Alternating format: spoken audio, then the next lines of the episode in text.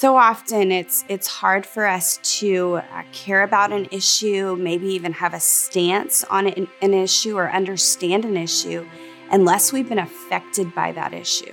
And for me that was the case. When I met my birth mother, I found out that I had been affected by abortion because I had survived my birth mother's abortion procedure that successfully aborted my twin.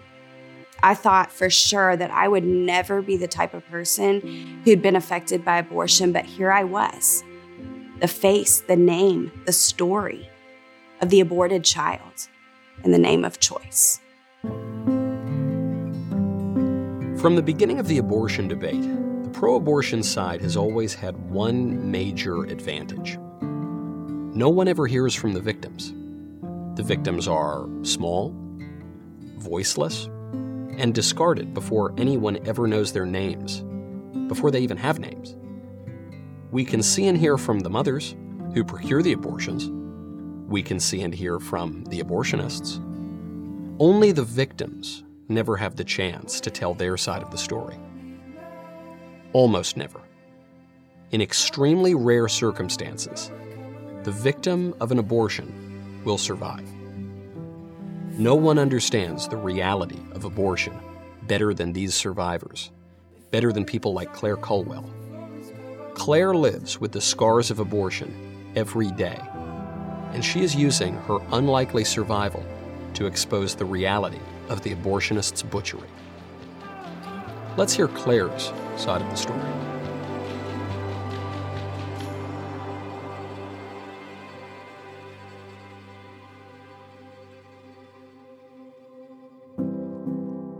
Right now, I would strongly recommend you go to hallow.com slash choose life because today's world is a scary one. Too many people don't seem to care about the truth, and I would suggest that that's all rooted in people becoming less or really just anti religious. That's why it's more important than ever to keep our relationship with God strong. Hallow is the number one Christian prayer app in the United States. It's like Calm or Headspace, but rooted in Catholic faith.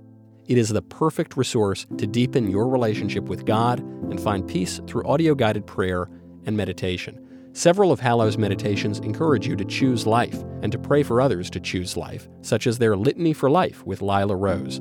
Hallow is free to download. It will help you find peace and calm throughout your day. So do it. Do it right now. Download the app for free at hallow.com slash choose life. That is hallow.com slash choose life.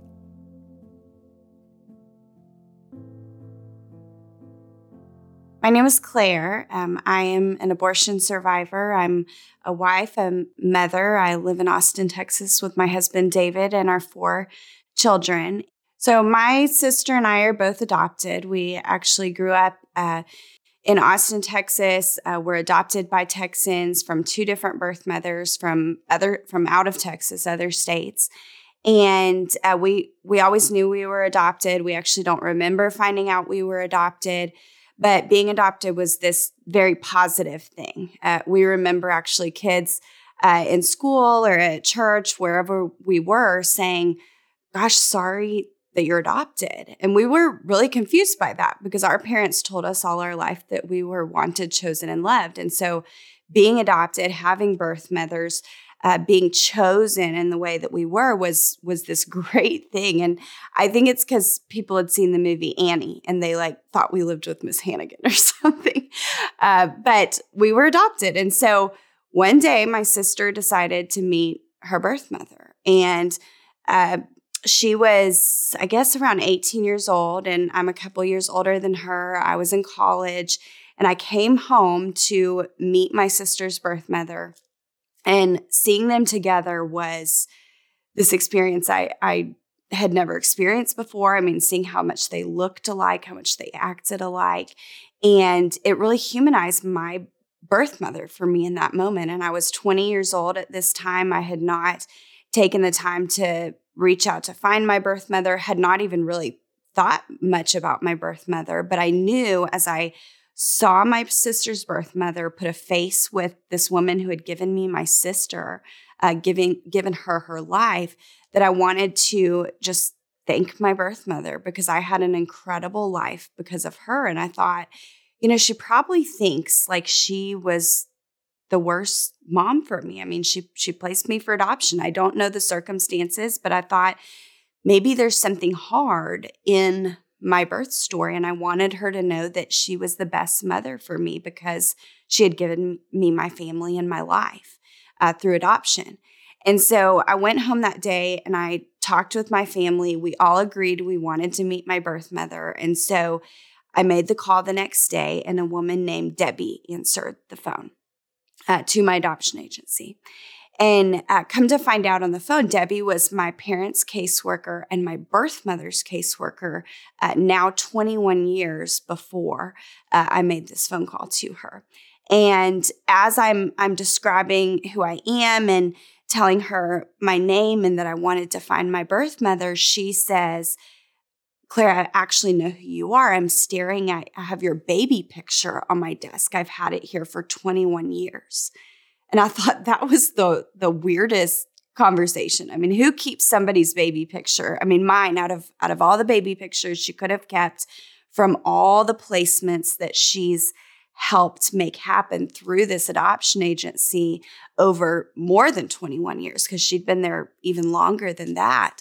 Um, why would why would she pick mine? Why would she pick me? Why was I that special baby? And come to find out, um, she knew what I didn't know. And in that conversation, she knew that my life was a miracle. And so Debbie was excited. She said, "Your birth mother is very was very young. She's she's still very young. She's only 14 years older than you. She was 14 when she had you. She was 13 when she was pregnant with you and lived here in in this home. And and so she said, you know, I knew your birth mother. I haven't kept in touch with her, but I'll do my best to find her. And so I got a call uh, just a few weeks later on Christmas Eve of 2008. And uh, Debbie said, Claire, I found your birth mother and she would love to meet you. And I was so excited. My whole family, we were excited. We planned for this. We set the meeting up in March of 2009, just um, a couple weeks after I turned 21. And uh, she brought her family. I brought my family. We we planned, you know, what we would wear, what we would eat, everything that you could ever think of. I brought a stack of pictures from my childhood, from my life, because I wanted to show her how great my life has been because of her choice to give me life and family. And um, we had this great reunion. I got to see who I looked like. And I was actually studying to be a nurse at that time. And I found out that she was nurse. And so we had these things in common. It was, it was really neat to be able to meet my birth mother. And uh, we set a second meeting up because we knew we wanted to continue our relationship. And I thought this would be our moment where I, like, I opened up to her and she opened up to me. And there was this redemption story. And I had no idea, no idea what I was about to walk into. I mean, nothing can prepare you for the conversation that I had with my birth mother when I thanked her for giving me my life and my family. I actually prepared for for that meeting. I got her a ring and a necklace with my birthstone on it, and uh, I flew to Oklahoma. She still lives uh, in the same area as uh, she grew up and where I would have grown up if she had kept me. And um, I was excited to spend time with her family. And I brought this gift. And that evening, things settled down. She had put her then four year old to bed, my uh, half sister Peyton. And uh, things things had settled down, and so I got the gift out. And in the gift, I had a card, and I had written, "Thank you for choosing life for me," and I signed my name. I don't know why I I I just wrote that. I, I think I couldn't even wrap my mind around what to say in that card, but for whatever reason, that's all I wrote. And I gave her the gift, and we were alone. We were in her living room. She was sitting in a, a chair like this, and um, I gave her the ring and the necklace, and she opens it up and she cried really happy tears. She told me she was thankful for that gift. And um, then I watched her open the card. And I was actually fastening the necklace on her neck as she opened the card and she read what I wrote in the card. Thank you for choosing life for me. And like a switch, everything changed. I mean, everything about her, her expression, her, um, the tears in her eyes that were happy turned to sad tears. She was trembling. And she she just kept saying, Claire, I'm I'm so sorry I didn't. I didn't choose life for you. I'm I'm so incredibly sorry. And I mean, I'm confused. I, i'm like, this is this is supposed to be our moment. This is supposed to be the moment where where I tell her everything she's longed to hear, how great my life. I mean, what is what is she even talking about? She didn't. And the walk, uh, uh, she said, let's go into this other room so I can tell you about what it was like being pregnant with you at 13 years old. And so we walked to this other room, and I remember she grabbed my hand as she led me into this other room as she was weeping, and she, her her hand was shaking so much it was shaking mine. And I thought, what what in the world could she be about to tell me? And we sat on this bed and, and we turned to face each other. And she said, Claire, I was, I was 13 years old. And she said, my, my mother told me that there was one choice for me. By the time I got the courage to tell her, I was, um, I was around five months along in my pregnancy. And uh, she said I wasn't ready to be a mother. Um, she said, we're going to go to this abortion clinic and you're going to take this to your grave. Nobody's going to know that this ever happened. Um, you're going to shut up about it and you're going to do what I'm telling you to do. Um, and my birth mother was driven to a, a nearby abortion clinic uh, in Oklahoma, and she had a, a D&E dismemberment abortion that day. And she said she was surrounded by by a doctor and, and some nurses and her mother who never even spoke to her, never acknowledged her, never asked her what her choice would have been. Uh, all they told her was that her life would go back to normal, that everything would be fine. She wouldn't even think about it. Um, she said the procedure was incredibly painful. Uh, she she actually still to this day can remember the smell um, the instruments that were used, the sounds that were in that room. There's so many things about that day and the coming days um, that that can take her back to to being that 13 year old scared and unsupported little girl. And she said um, after she went home, she tried to go back to normal. She um, she was in eighth grade. She she tried to, you know, do the normal things that she enjoys to do, be with her friends, play sports, and something just didn't seem right. The weeks went on, and um, her belly was still growing. She realized uh, something was leaking out of her. She didn't know what what that meant. Of course, being a 13 year old girl, who would?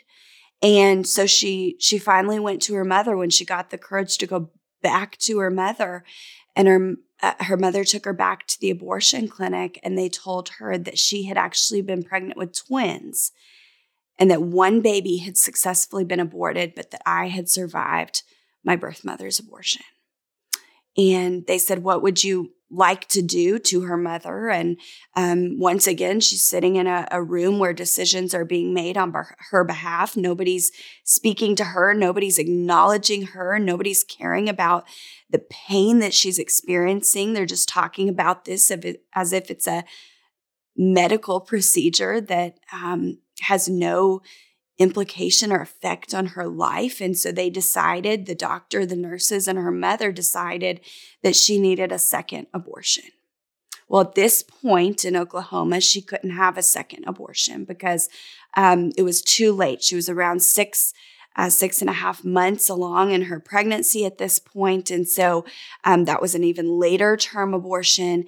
And so they referred her to Kansas. In Kansas, this is where um, a lot of late term abortionists were practicing abortion at that time. And they did every type of abortion that there was.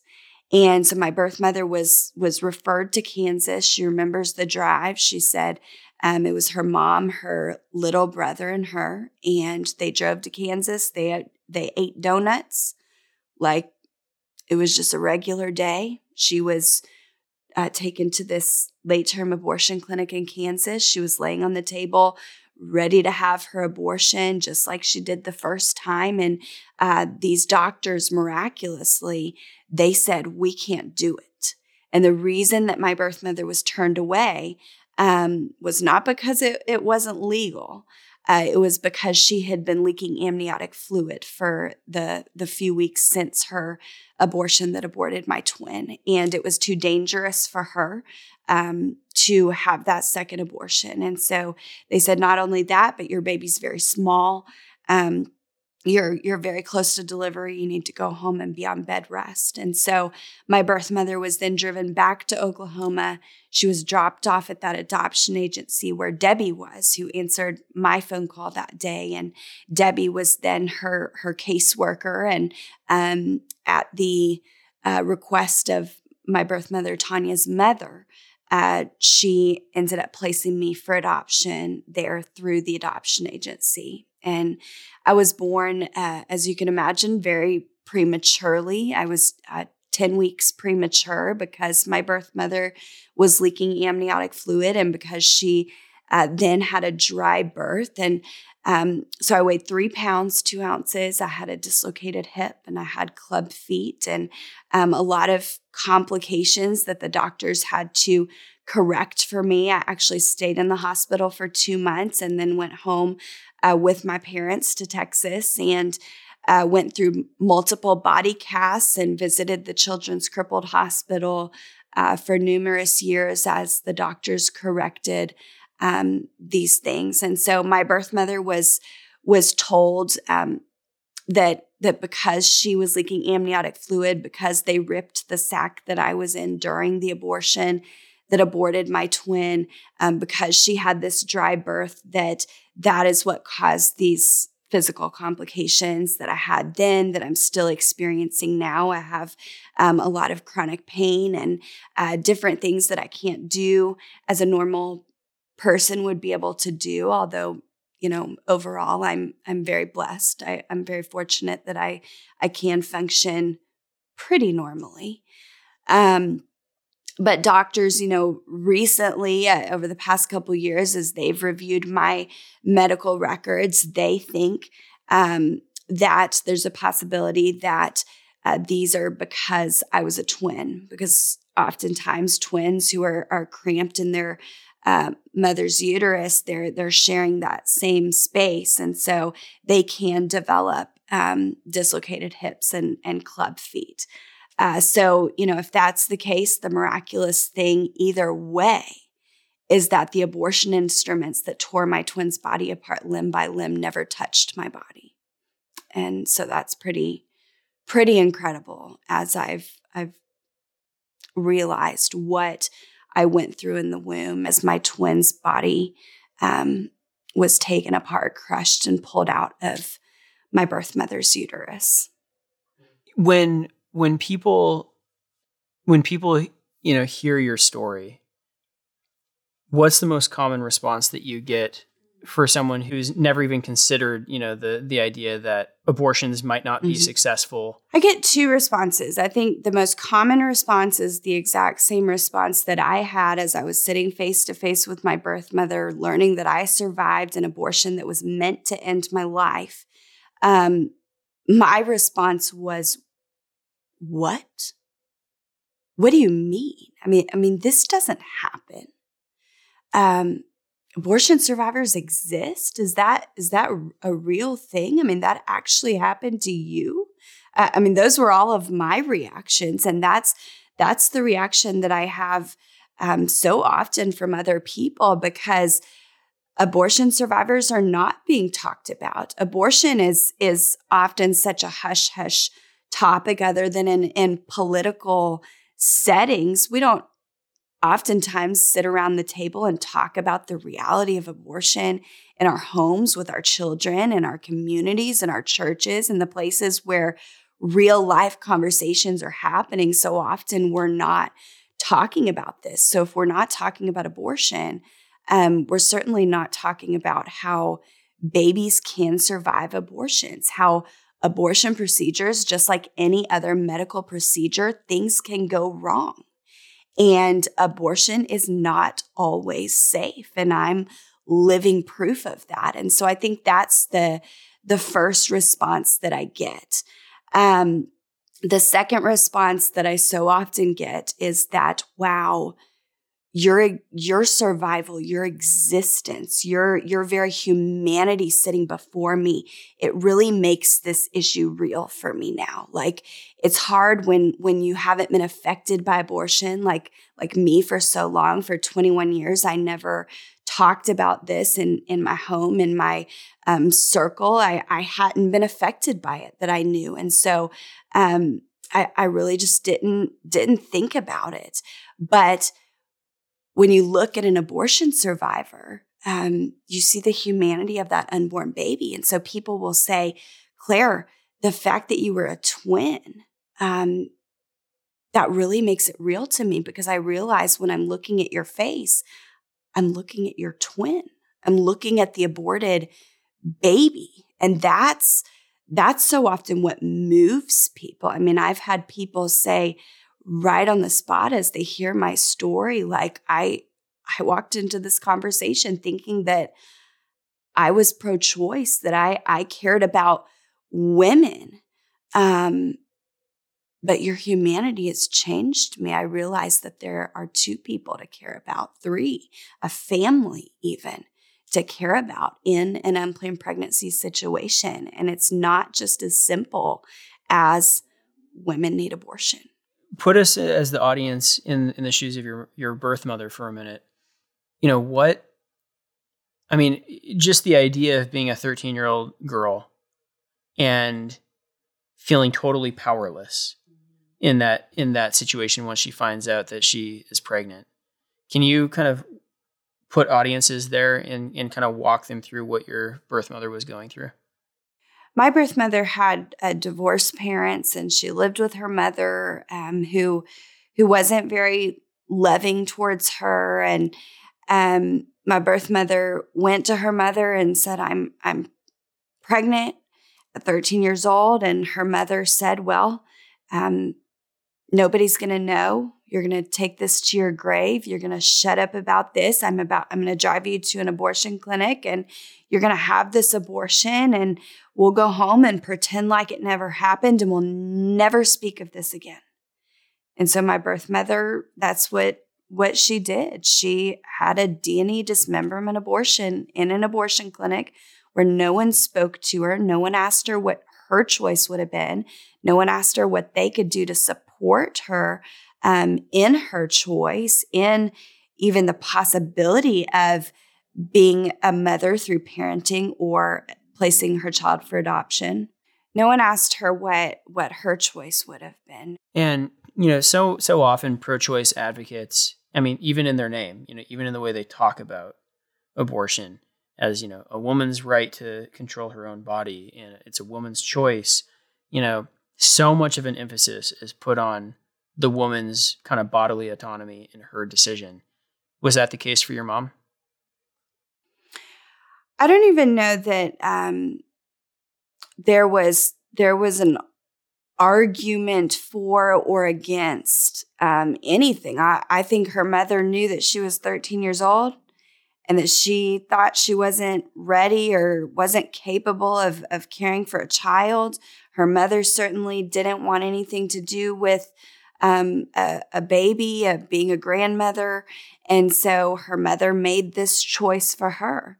Um, but that certainly is an argument I hear a lot. Um, people often say to me, "Well, Claire, don't you don't you think women should should have the right to choose what they do with their own body?" And and I always say, "Yeah, absolutely, I do." But the problem here is that I wasn't my birth mother's body.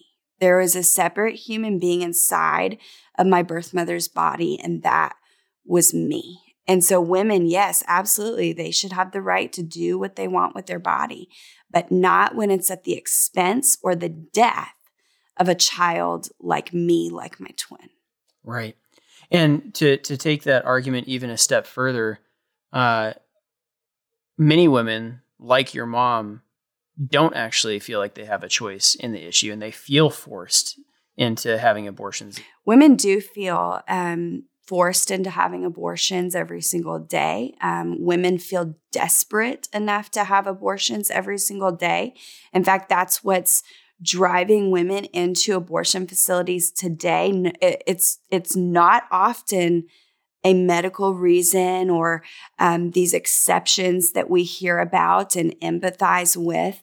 Um, it's it's a desperation that women feel because they're they're being forced, they're being coerced, they're being lied to, um, or they don't know that they have support and people that will walk alongside them. They don't know that there are organizations readily available to um, walk alongside them through their pregnancy and help them financially with material assistance, with emotional assistance, and be that community to them that they're looking for, that they need in their moment of, of crisis as they experience a unwanted or unplanned pregnancy. I would say that my birth mother is exactly like women that walk through the doors of abortion clinics today, especially if they're 13, 14 years old and they're going in with their parents. I mean, think back to when when if I think back to when I was 13 or 14 years old, who did I trust? I trusted the the wisdom of my parents. I trusted that my parents were going to make the best choices for me.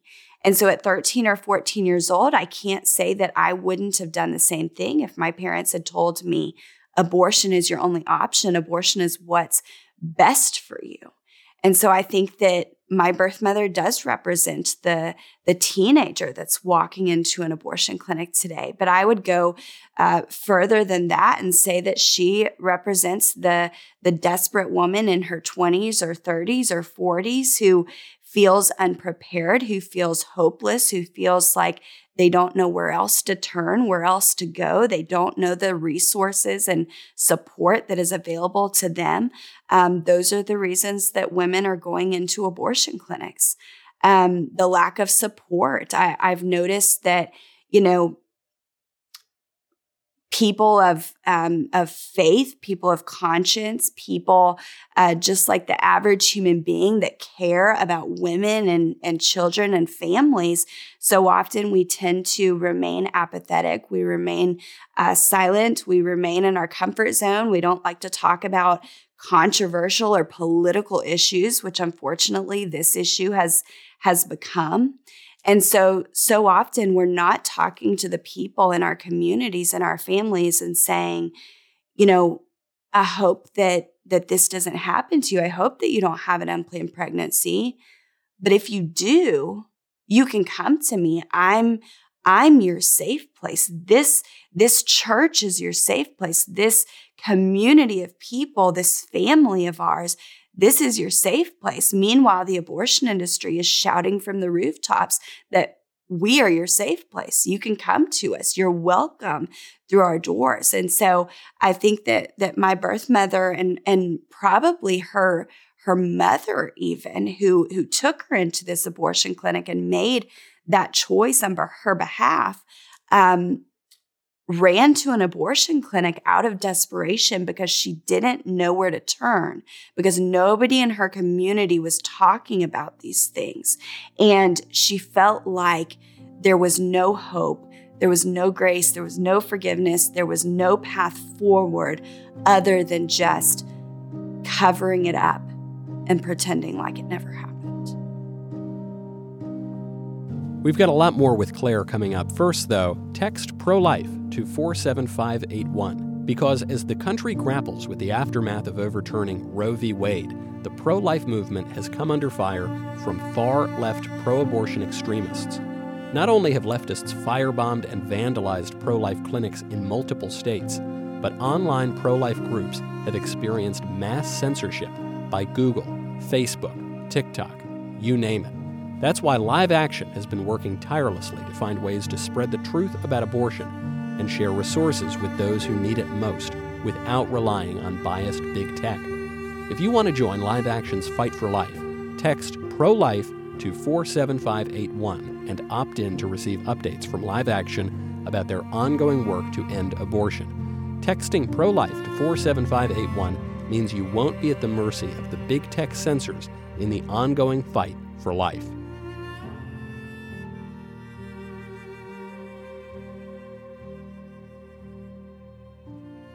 So many women rush to abortion because they just don't know that there are that there's support and resources in communities that are wanting to help them. But is that true? Are are are there no resources or are they just not aware of them? Most women, I mean even like me when I learned that I had survived my birth mother's abortion, have no idea that there are, are resources, there are organizations, there are people just like you and I who are are ready to walk alongside women and, and men and families and their children as they navigate an unplanned or difficult or, or any pregnancy situation. I actually uh, serve on the board of my local pregnancy resource center, and that was something that was new to me when I, I learned that I had been affected by abortion. I started learning about all of these incredible organizations and resources that are available. And one of them was a pregnancy resource center.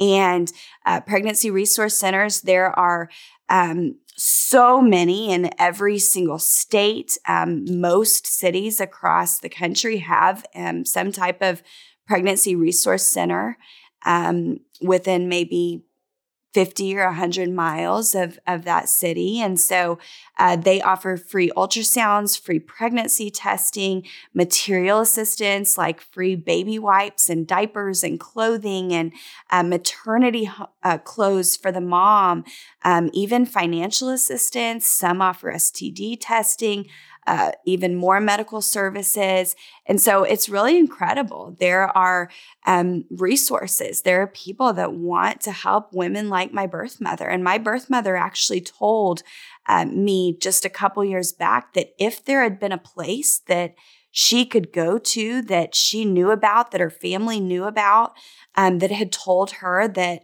they would help her, they would help her be a mom. They would help her uh, finish school. They would help her with all of the things that they thought they couldn't afford uh, with having a baby at such a young age that she wouldn't have felt like she needed to have an abortion. And then when that didn't work, give me away. Um, those are her her exact words. And so um, the resources that are available are absolutely incredible. And that's why there are people that pray outside of abortion facilities today so that they can direct women in the direction of the resources and the support that is available to them. Because so often women that are walking through the doors of an abortion clinic, they're looking for a sign and uh, they're looking for a place like a pregnancy resource center. Hmm.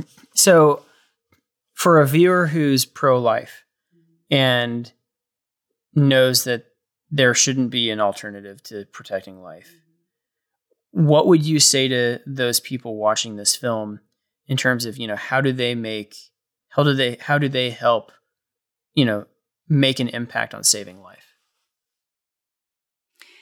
I think we've spent far too long um, staying comfortable uh, staying silent, staying in our our zone or our our gifting, our um, unique set of things that that we're good at, that we're comfortable with, and um, I think that we're living in a time where it's life or death for for someone like me, for someone like my twin. It's um, it's it's similar to that for someone like my birth mother who's lived with the agony and the pain and the regret that she's experienced because of the two abortion attempts that she had on my life and the lack of support. And so i think that that we're living in a time where we have to decide that we're going to be people of integrity. We're going to be people who speak truth who no longer sit on the sidelines who get out of our comfort zone for things that matter and who decide that we're going to stand for life, but not only stand for life, we're going to do something about it. And every single one of us can do something about it. Um, if you're a prayerful person, you you can pray about this every single day. Um, you can you can volunteer with your uh, pregnancy resource center. You can get involved and um, pro life uh, ministries and organizations and activism. You can vote. Uh, take your your pro life vote to the polls. That's incredibly important right now in our country, as as we see, and um, we we just have to be bold. We have to decide that we're going to do something because if we don't, um, we will continue to see a, a culture and a world that um, values death instead of life. Hmm.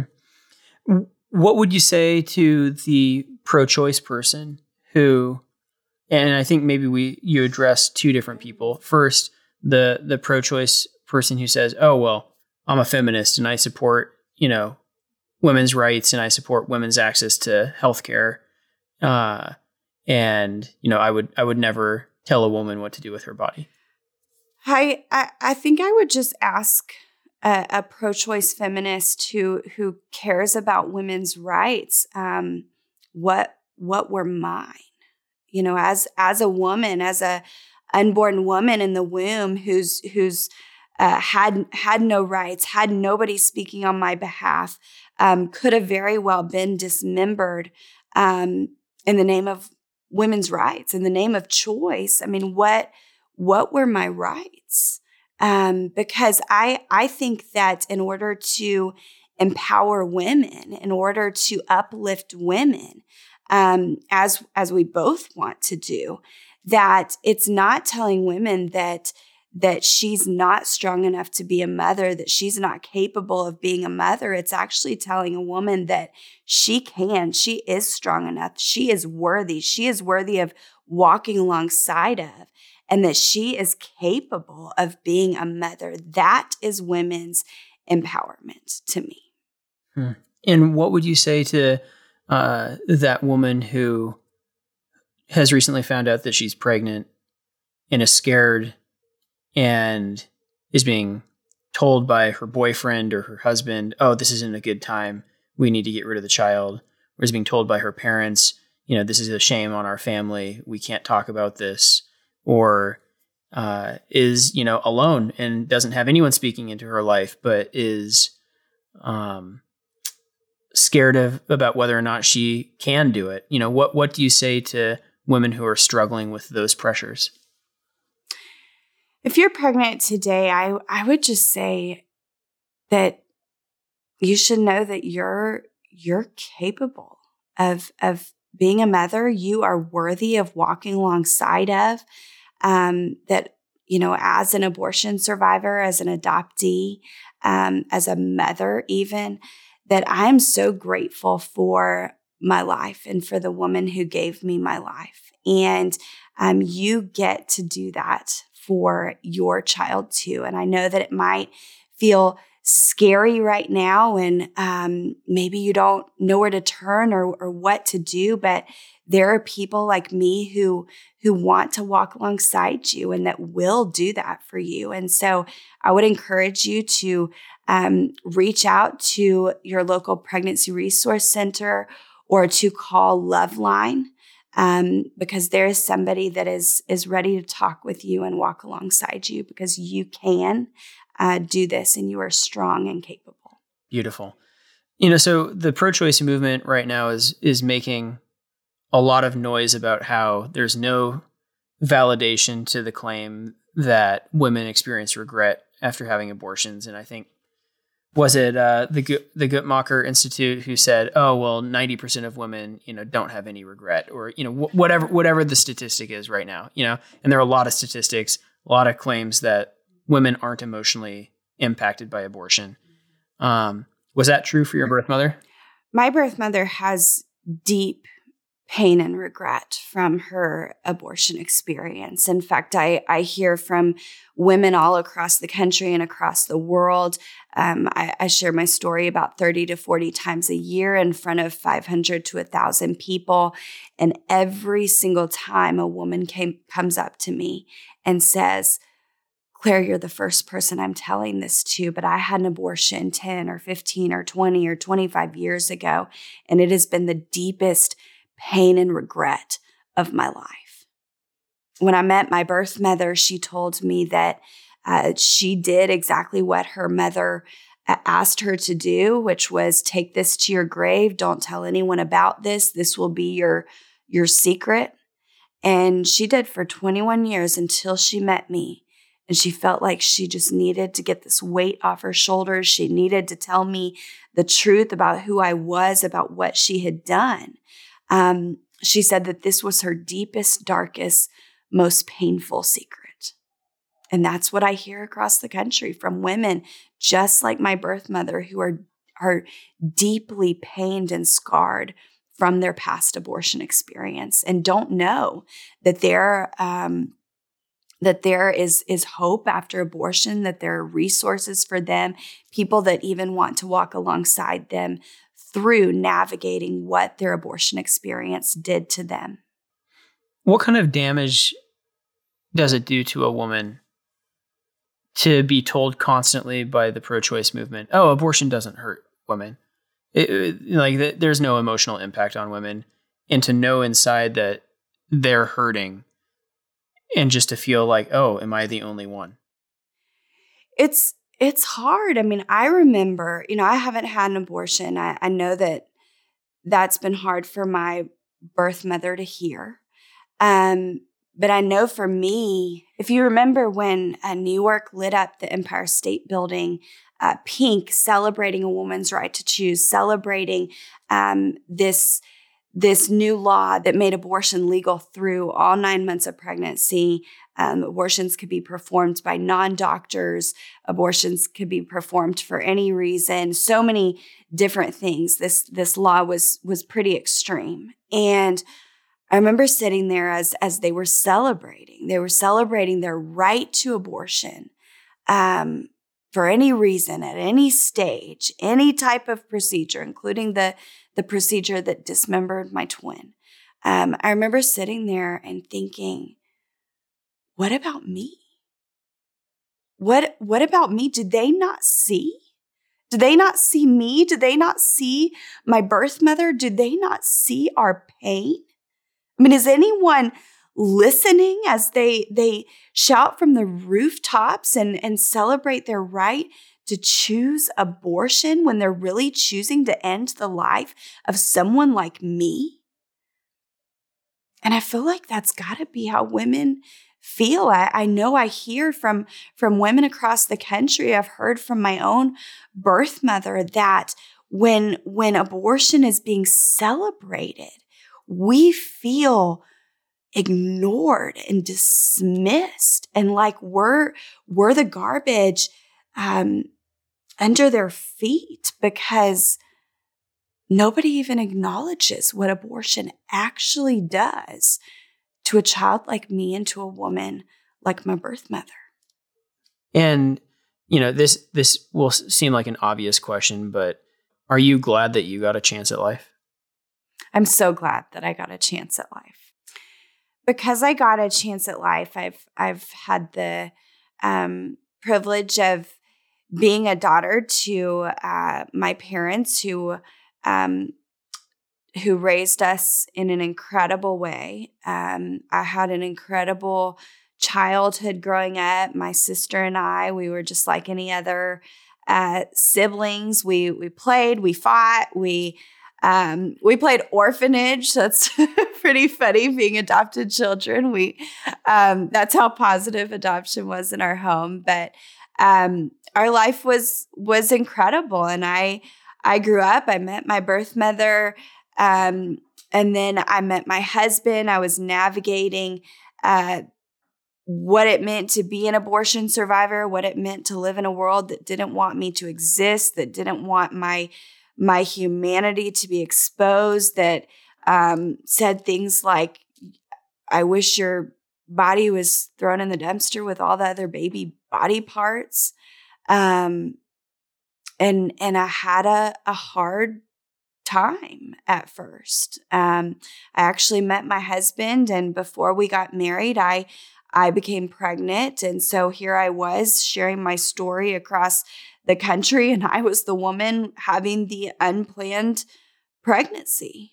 Um, and I I had a little bit of a panic with that. I I felt like I had let a lot of people down. I felt like I felt like I let a lot of people down. I felt like I was raised better than that. I knew better than that. Um, that this wasn't how my story was supposed to go.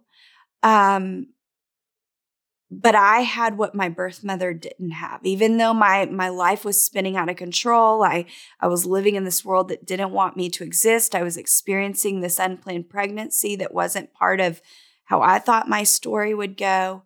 Um, I had I still had what my birth mother didn't have, and that was the support of my husband, who uh, the father of my child, who's now my husband, um, my parents and my friends, the the biggest voices in in my head and my heart at the time of my unplanned pregnancy. And so um, I I married my my daughter's dad. He had three children of his own who I've been the priv- I've had the privilege of being mom to. We've raised our four children in Austin and um, I've been able to share my my story across the country in support of uh, organizations that are making a difference, organizations that are welcoming women like my birth mother, Tanya, through their doors. And um, it's been an incredible journey.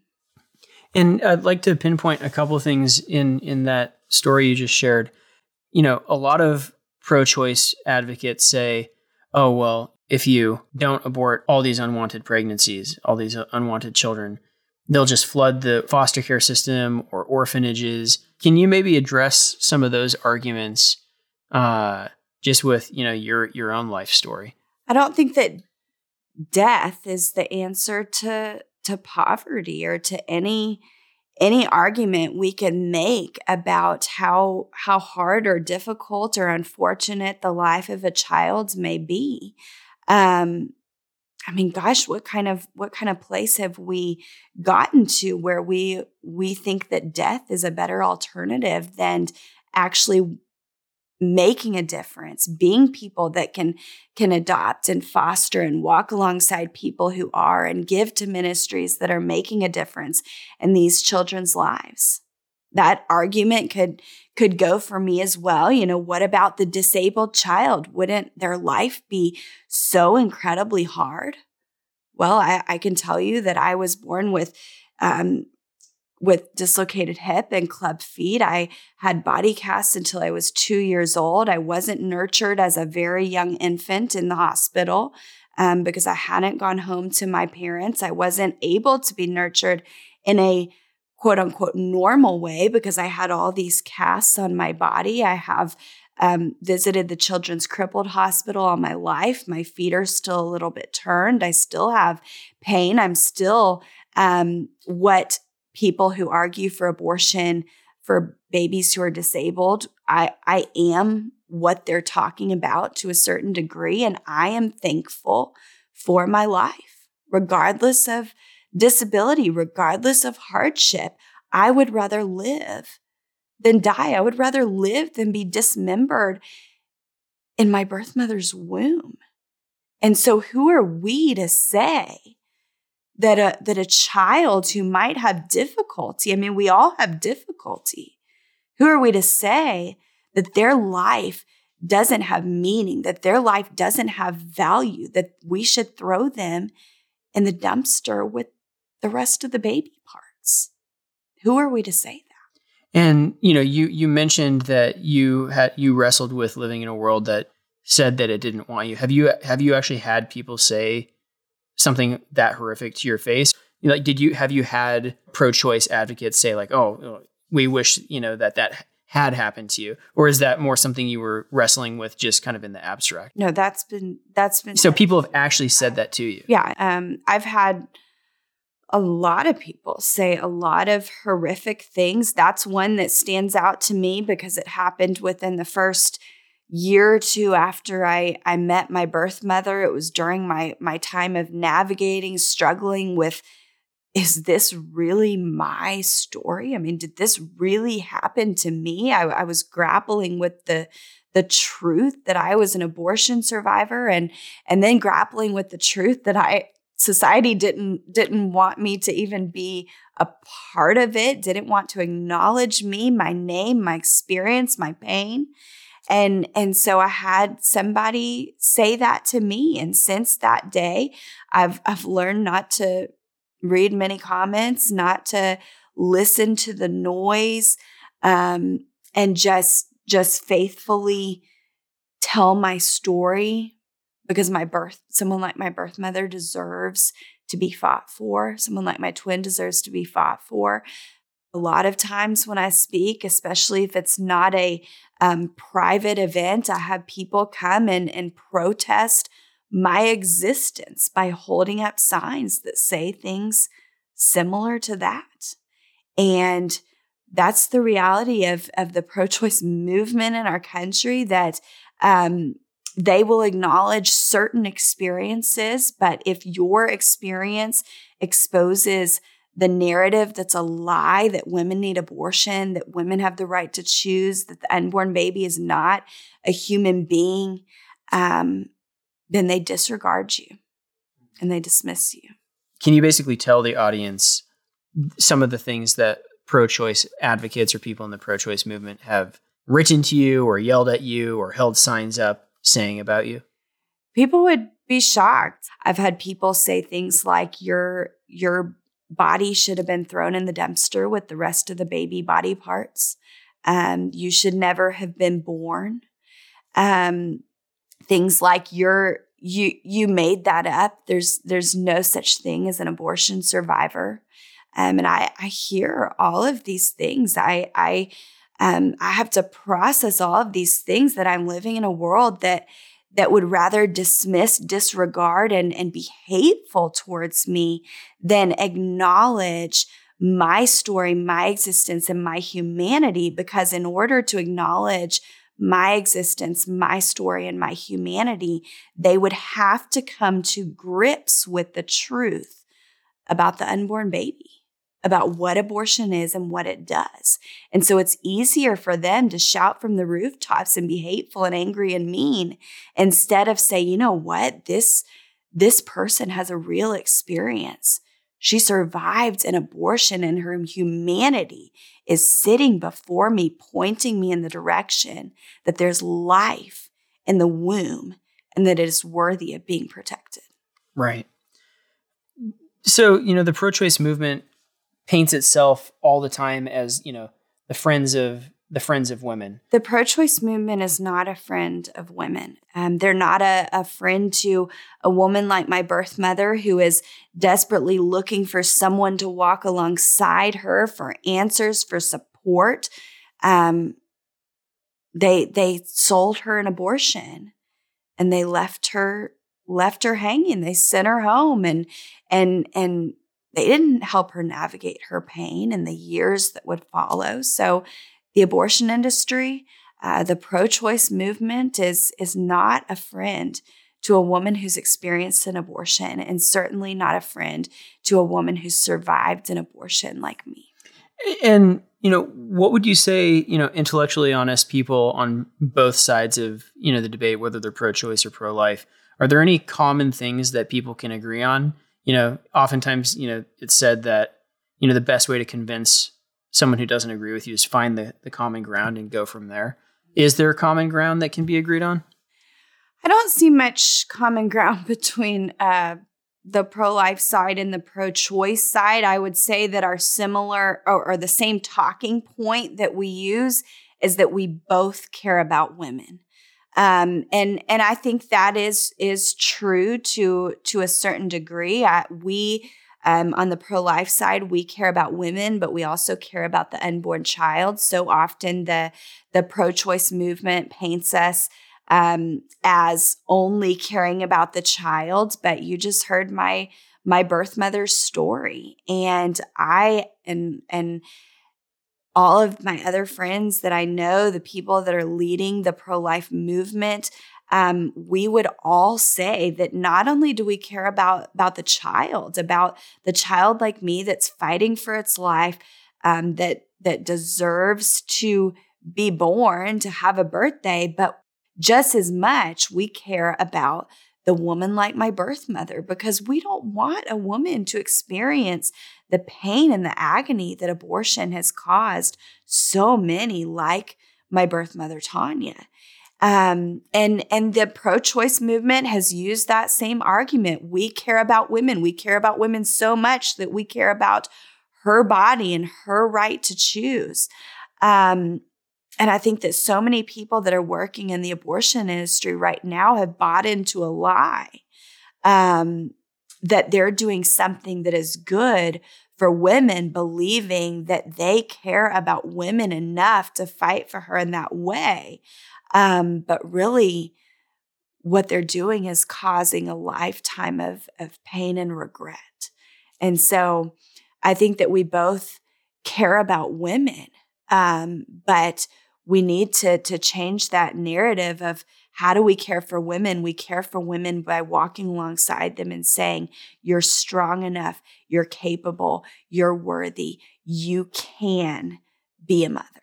There's so many resources available to women who do um, carry their pregnancy to term, who do decide to parent. Um, I hear so often how a woman graduated from college and um, it was her child who motivated her, her unplanned pregnancy child who motivated her to um, be better and to do better and to advance her career. And the abortion industry, to me, is is feeding our culture, our society, um, our our media, even these lies that are being fed to all of us and to our children. And we're so vulnerable, we're so uneducated and so unaware of what is out there and what the truth is that we buy into that lie.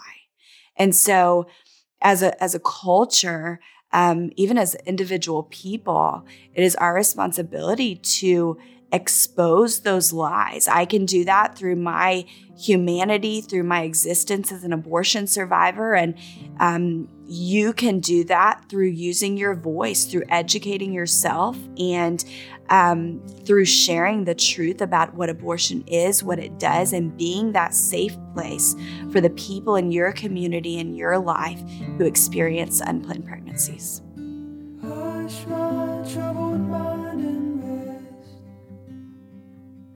The abortion industry uses women for their own profit. Claire's mother was coerced, pressured, deceived by her mother and by doctors. These lies are pervasive.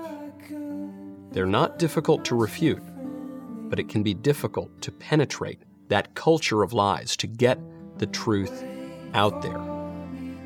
We have to do it.